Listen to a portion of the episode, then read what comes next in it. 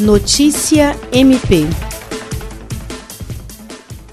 o Ministério Público do Estado do Acre, por intermédio da Promotoria de Justiça Cumulativa de Acrelândia, promoveu, no último sábado, 4 de abril, uma reunião por videoconferência com o objetivo de discutir medidas preventivas, integradas e proativas direcionadas ao enfrentamento da pandemia do Covid-19 no município de Acrelândia. A reunião, conduzida pelo promotor de justiça Júlio César de Medeiros, titular da promotoria do município, contou com a participação do promotor de justiça José Lucivan de Neri Lima, responsável pela comarca de Plácido de Castro, do prefeito de Acrelândia, Ederaldo Caetano, além de outras 12 autoridades do município, visando alinhar as estratégias de atuação no Baixo Acre. Jean Oliveira, Agência de Notícias do Ministério Público do Estado do Acre.